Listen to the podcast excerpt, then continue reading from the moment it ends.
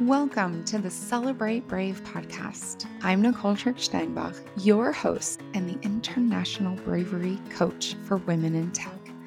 I serve women all over the world to earn more money, create more opportunities, and thrive in the tech industry because tech needs all of us. Are you ready? Let's go. Today, we're going to talk about how you lead your interview process. So the reason that I'm bringing this topic to the Celebrate Brave podcast is what I'm about to tell you demands bravery. It demands clarity. It demands momentum, and it demands accountability. So after you listen to this one, if you haven't listened to the How to Build Your Brave Framework, get back over to that podcast. This is going to be really important for the rest of this episode. All right. So as I record this podcast, the so-called Great Resignation is taking place all over the world. This is a pattern of significantly high numbers of people all over the world and across all industries withdrawing from wherever they work. They're resigning. They're saying, mm, this isn't good enough anymore. I want something else. And they're moving on. This is especially true in the tech industry, and it is particularly true for women in tech. And the sad aspect about that for technology, because I personally think the Great Resignation is fantastic. I think it's wonderful.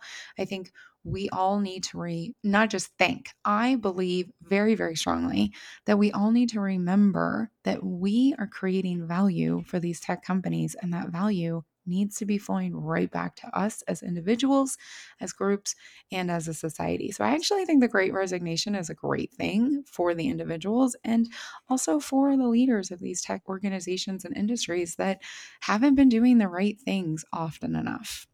So this is particularly sad in the tech industry because a significant number of women in technology are not just resigning from their position in tech, but they're actually expressing the desire to leave tech. In fact, numbers can be as high as one in three, according to a number of various sources all over the world. One in three. We don't have enough women as it is. We need more, not less. But I also understand the toxicity, the bro culture, the underpayment, the overwork. I get it. I understand the Great Resignation as much as I don't want to see women leave technology, which is why I do what I do. And I started doing what I did before COVID. I'm here to make sure women in tech, you know, earn more money, have bigger opportunities, build more relationships, get a bigger slice of what's going on in tech, and just help ensure that tech becomes a better industry because man, oh man, tech needs all of us. How does this all relate to how you lead your interview process? Good question. So let me tell you a quick client story, and then I'm going to share three lessons from it. So a client came to me as she was already in her interview process, and she wanted to make sure she got the best. So she was resigning from a position, looking for that next big step. She had crafted a pause because she knew from her last employer that wasn't a great situation, that she was going to need a break and to step up in her energy. So when we first started talking, and everybody starts with me with a sixty minute consultation, and we talk about you. So in the sixty minute consultation, she shared with me where she was and the pain she was having and her timeline. And she shared, oh my gosh, she shared that she was already eight hours into an interview process with a quote, dream company.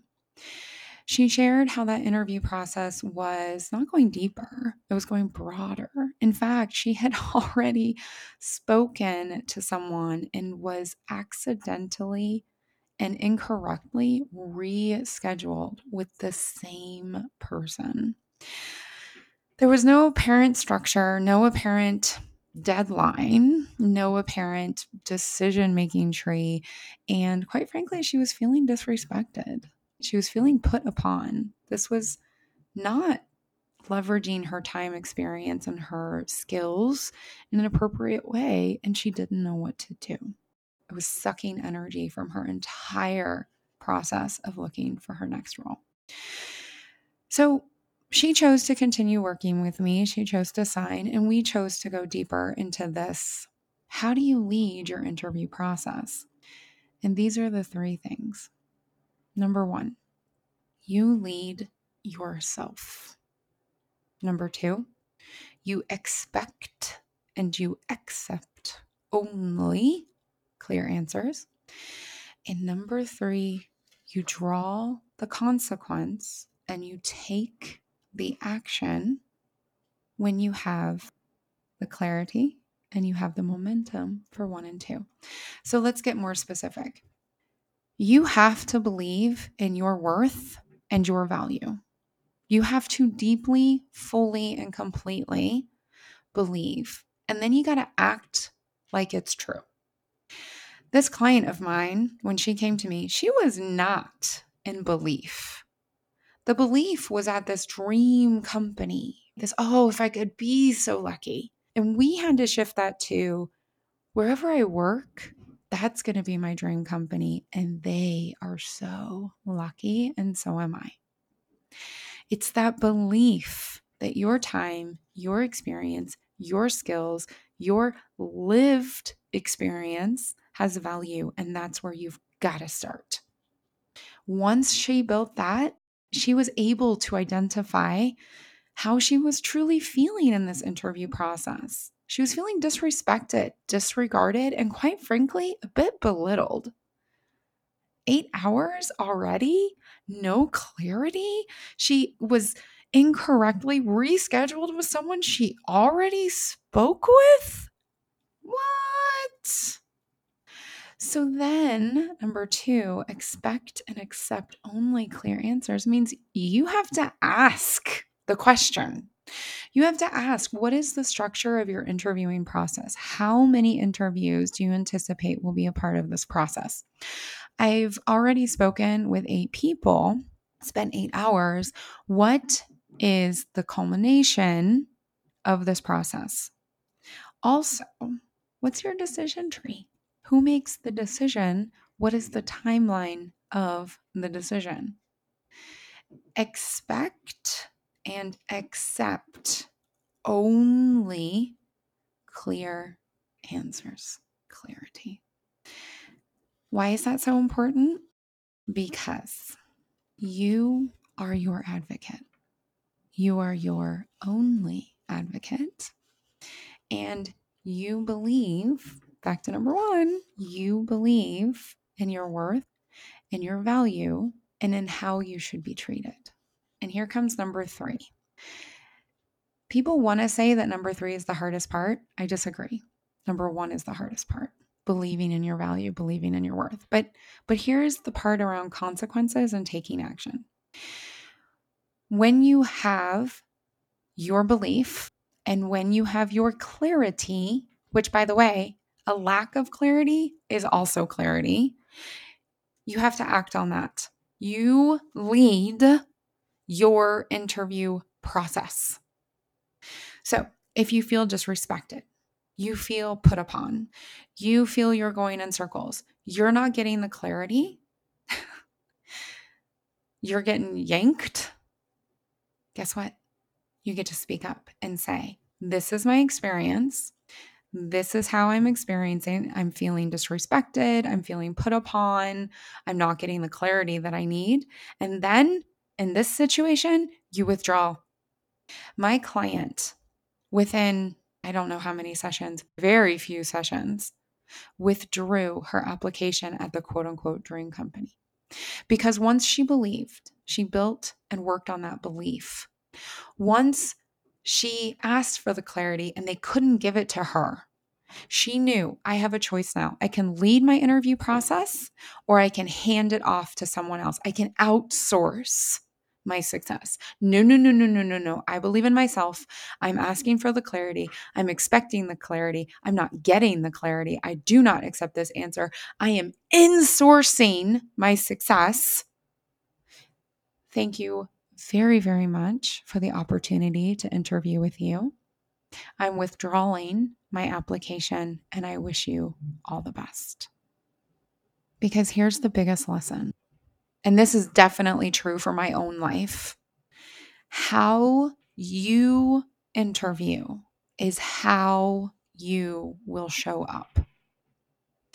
And how they interview, their process of interviewing, is how they will work.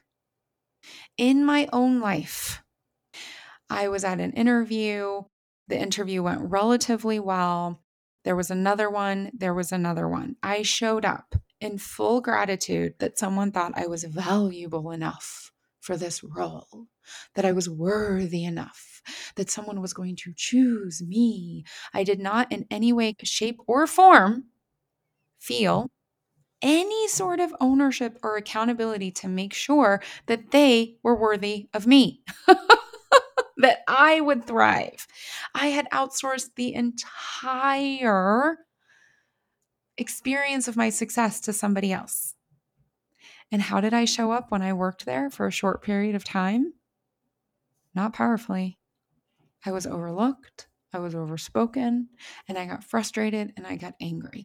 But I had set myself up for that because I outsourced my success to someone else by not making sure that they were worthy of me while they were deciding if I was worthy of them.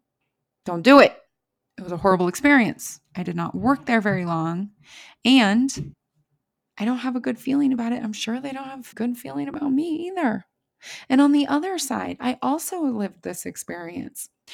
I went into an interview and it was intransparent. I still didn't understand exactly what they wanted me to do.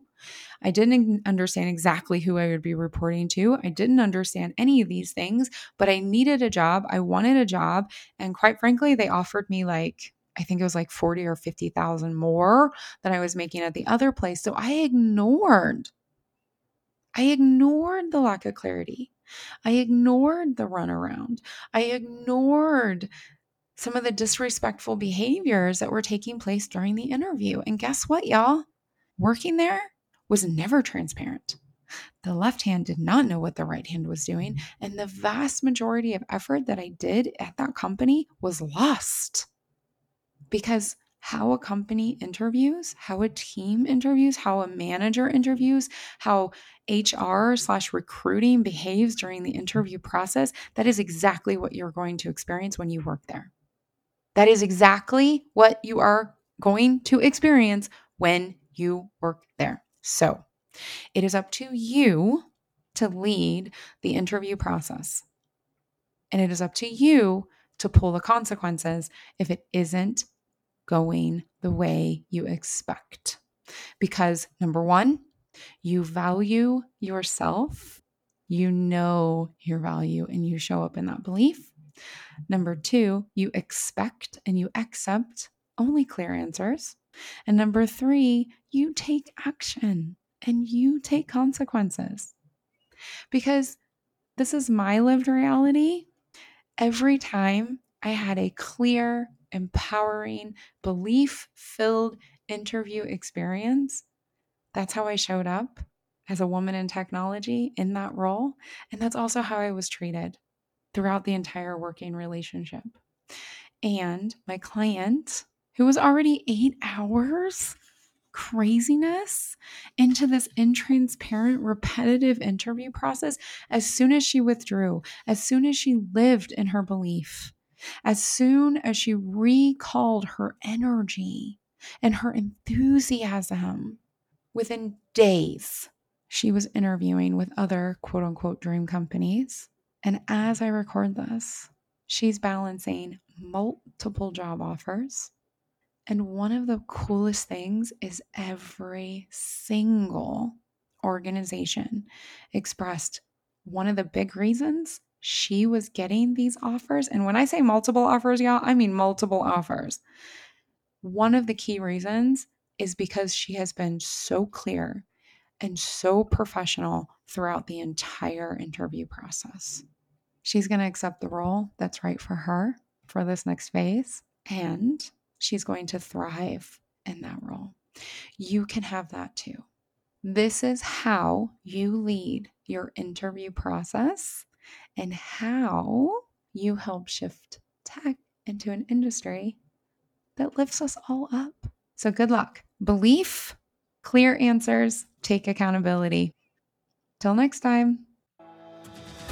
Thank you for listening to this episode of the Celebrate Brave podcast.